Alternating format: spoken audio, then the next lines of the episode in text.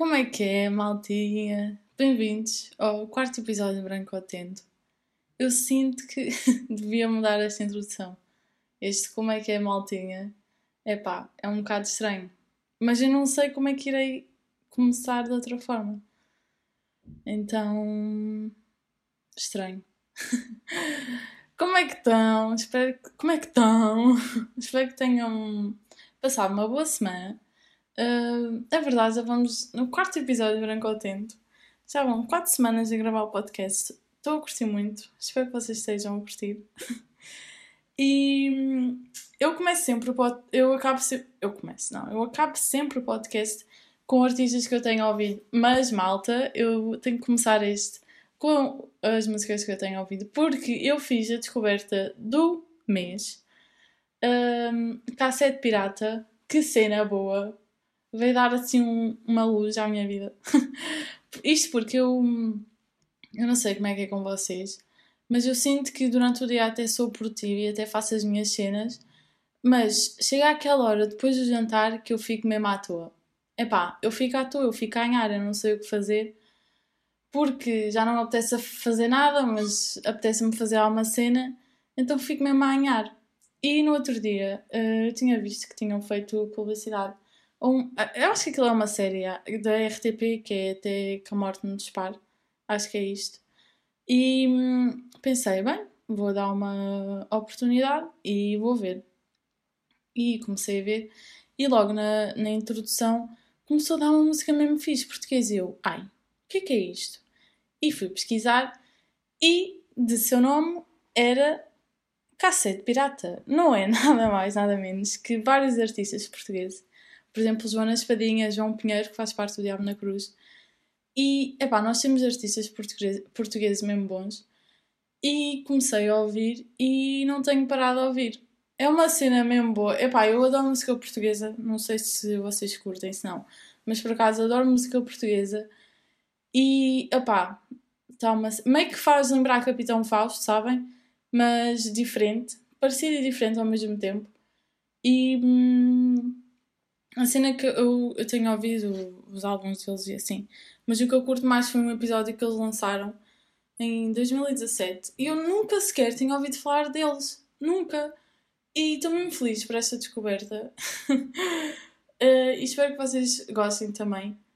Um, e yeah, é isso. E esta cena, mas eu não acabei de ver aquela, até, aquela série até que a morte nos dispare porque eu tenho um grave problema eu assumo, é um problema. Para mim é um problema. Porque eu não tenho sentido crítico para filmes ou séries.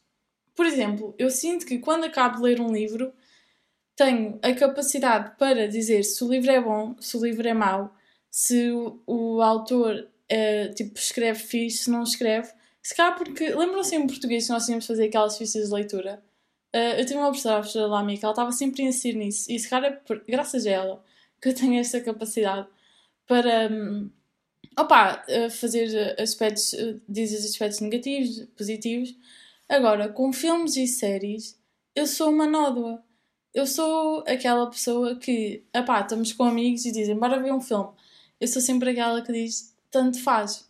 Porque eu. Hum, sabem aqueles filmes que toda a gente deveria ver, que são tipo clássicos? Epá, eu não sei quais é que são porque eu, eu não sei se é falta de paciência, eu não sei o que é que é, mas eu gostava de mudar isso. Por exemplo, em séries, eu não consigo começar a ver uma série que tenha 200 episódios. É pá, não consigo, não consigo. Ou eu até posso começar a ver e até estou a curtir da série e chega ali a mais que meio, estou mesmo perto do fim e eu desisto. Epá, isto é, é mesmo estranho.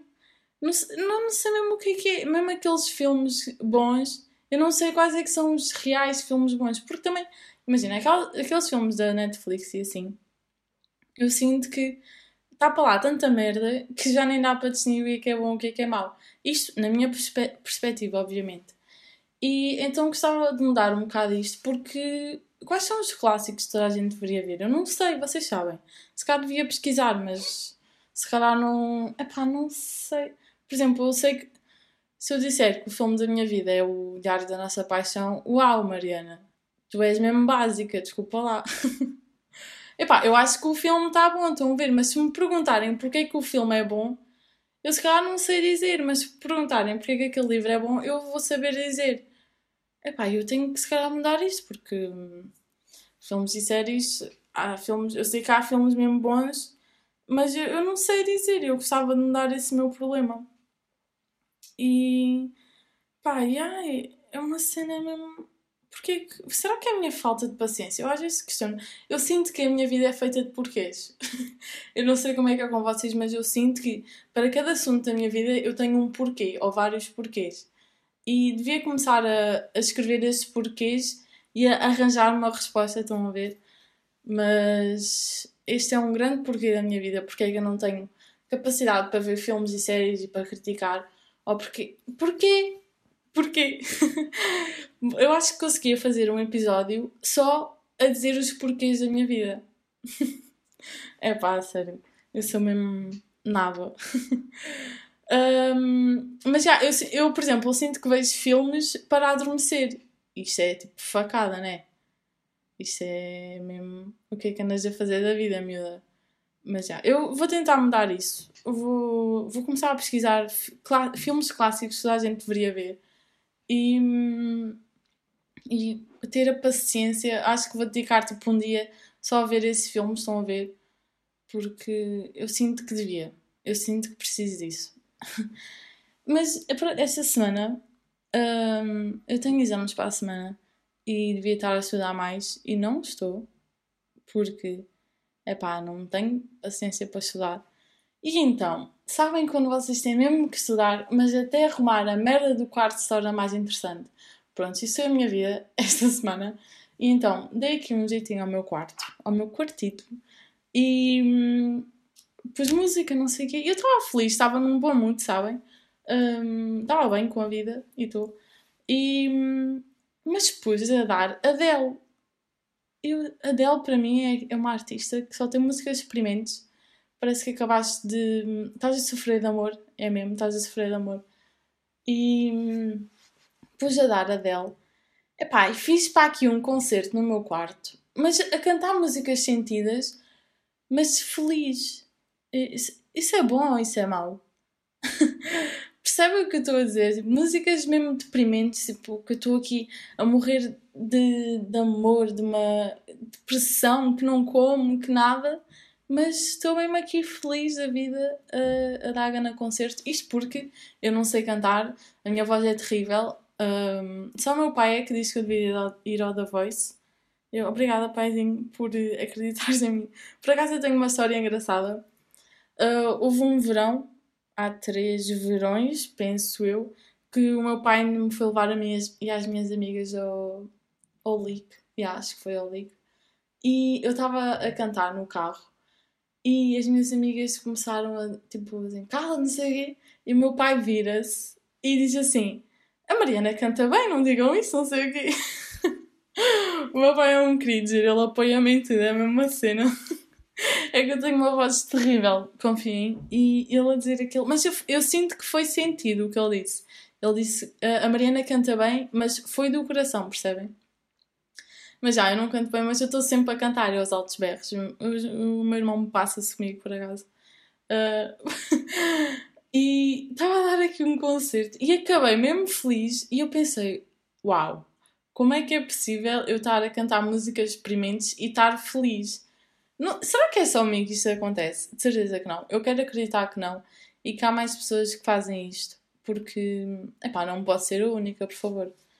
Um, epá, e se for, quer lá saber, né? Se eu estava a sentir a cena e estava a curtir, um, boa para mim, não é verdade?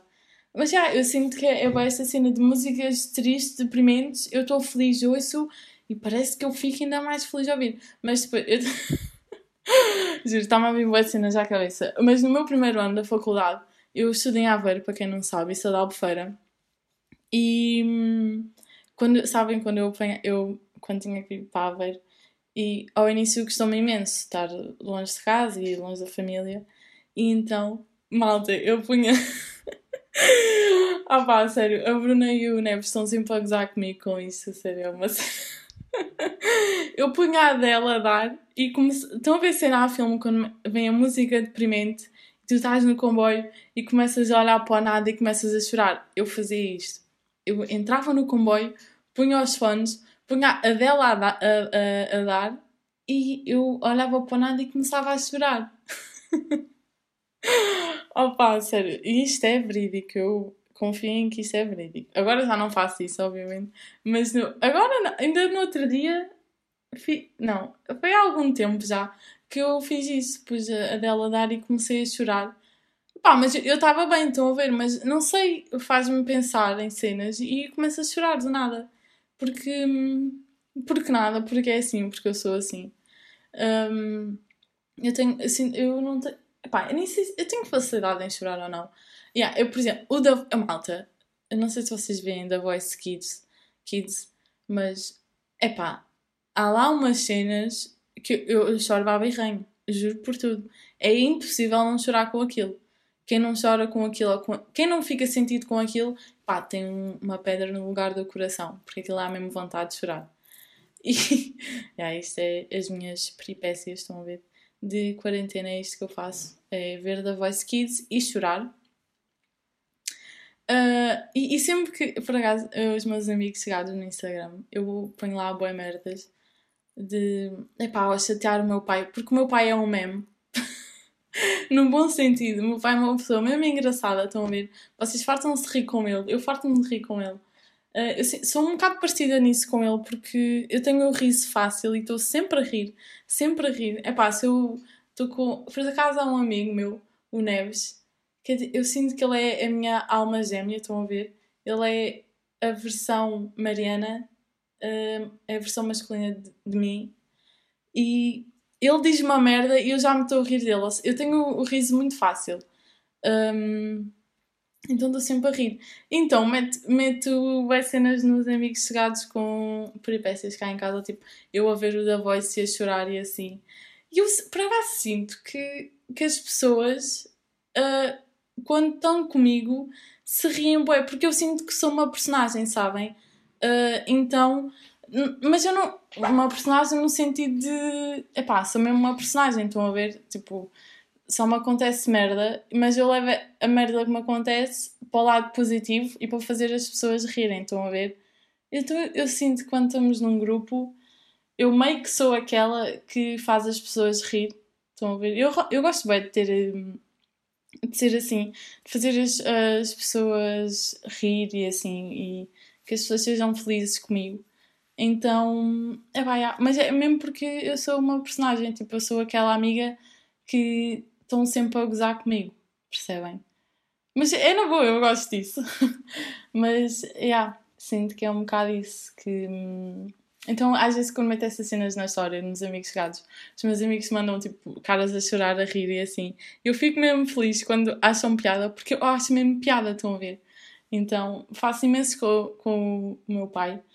E no ontem, ele estava a ver fotos antigas. Epá, malta, graças a Deus à puberdade. Graças a Deus que ela existe, porque, oh meu Deus. Eu e meu pai ficámos a rir para aí 15 minutos de uma foto que eu tinha tirado quando andava para aí, sei lá, eu andava para aí aqui no sexto ano, no sétimo ano, tirei uma foto com ele. É pá, que rir, a sério. Que cena boa. Mas. Mas já é isso, eu sinto que. Eu gosto de ser essa pessoa que faz rir. Gosto de ter piada. Um, yeah, se, calhar tenho, se calhar tenho uma veia de humorista, quem sabe? Não, estou a gozar, não tenho, de certeza. Mas. Porque, epá, sabem aquela pessoa que sou mesmo azarada? Eu posso-vos contar isto. Isto é. Isto é. Por acaso é engraçado. No décimo ano, eu primeiro andei numa escola, mas depois mudei. E eu lembro-me bem bem, no primeiro dia que eu cheguei à, à minha segunda escola, no décimo ano, um, eu estava a ir para a escola, que a, a escola fica perto da casa da minha avó, então eu tinha dormido lá. E estava aí para a escola, toda contente, não sei o quê, um bocado ansiosa para a escola nova, pessoas novas, não sei o quê. E não é que vai a Mariana toda contente e caga-lhe uma gaivota em cima da cabeça. Malta, isto é verídico. Tipo, Epá, eu não sei porquê, eu não sei porquê, não sei explicar, mas os pássaros devem sentir empatia comigo e cagam-me sempre em cima da cabeça. Já não é a primeira vez, já não é a segunda, não é a terceira, não é a quarta e não há de ser a última, porque está a ver tudo contente e tipo, sinto uma merda a cair assim, na cabeça assim. Ainda por cima era setembro, estão a ver? Não era chuva, não era nada. E eu assim, não, por favor, não me digam que isto é merda. Toco naquela cena na minha cabeça e era merda. Tive que ir a correr a casa da minha avó, lavar o cabelo e voltar outra vez para a escola, percebem? Mas são esses acontecimentos que acontecem na minha vida que depois eu conto aos meus amigos e eles partem-se a rir. Porque tem piada, obviamente tem piada. Mas já, eu sou bem essa pessoa que acontece merda, mas tipo, a merda é engraçada, estão a ver? Nunca me aconteceu assim nada mal, graças a Deus. Mas, ah, tenho. A, a minha prima começou a arrumar as cenas na, numa casa que os meus avós têm, uh, quando eu estava lá em cima ainda, e então tenho ido lá ajudá-la. E, epá, o ser humano tem esta capacidade incrível de acumular merda, acumular tralha. Epá, não há outra forma de dizer isto, sinceramente. Eu não sei como é. Eu, imagina, eu não quero chegar à idade da minha avózinha e ter mil e uma merdas acumuladas que não servem para nada, literalmente. Se vocês soubessem a quantidade de azulejos que a gente tem ali, é pá, dava para construir um hotel se fosse preciso, só de azulejos.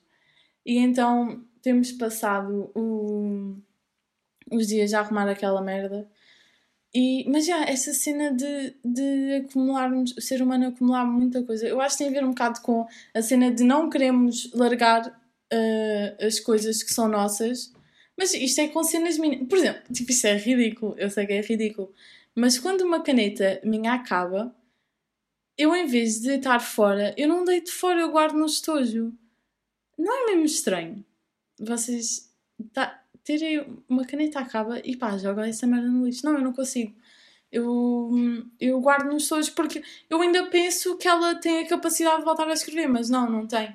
E, e isto é com as canetas e é com tudo. Eu sinto que não, não acumulo muita coisa, mas cara, aquilo que eu acumulo, já, yeah, mas é, é, esse é o princípio, é só merda. Tipo, são cenas que eu sei que nunca na vida vou usar. Sabem quando, por exemplo, um móvel, vocês trocam um móvel na vossa casa? Se calhar as pessoas ditas normais, não sei, pá, se calhar jogam esse móvel fora. Mas não, pelo, pelo menos na minha família, eu sei que se isso acontecer, nós vamos guardar esse móvel. Porque achamos que esse móvel ainda vai ter outra vida, quando se calhar não vai ter, percebem? E o mesmo se passa com a roupa por exemplo, eu, roupa que eu já não uso, eu fico a olhar para ela, bem, se calhar podia dar isto, não, se calhar é o melhor que eu tenho a fazer. Mas depois eu começo a pensar e vai-me custar dar aquilo, então eu penso, não, não, eu ainda vou conseguir usar isto outra vez. Então guardo. Epá, não, tenho que ser um bocado mais desapegada dessas cenas. Por exemplo, a minha prima é muito. A minha prima é igual à minha avó, à minha avó nessas cenas. Eu sinto-se um bocado mais prática nisso. Um, por exemplo, estamos a arrumar lá a casa opá, está uma cena podre, tipo, que já não serve para nada, eu digo, joga isso para o lixo, estão a ver? Mas a minha prima diz, não, não, isso cara ainda dá. E a minha, a minha prima é muito parecida à minha avó nesse sentido, que ela, ela é muito uh, criativa, percebem? E então ela arranja sempre cenas que podem resultar com isso, mas eu, estou a tentar combater isso um bocado nela e digo assim, não Matilde, isso não vai resultar, joga para o lixo. mas já, é isso. E. Hum, Opa, yeah, é, essas cenas da vida, já estou aqui a deambular, literalmente, deambular.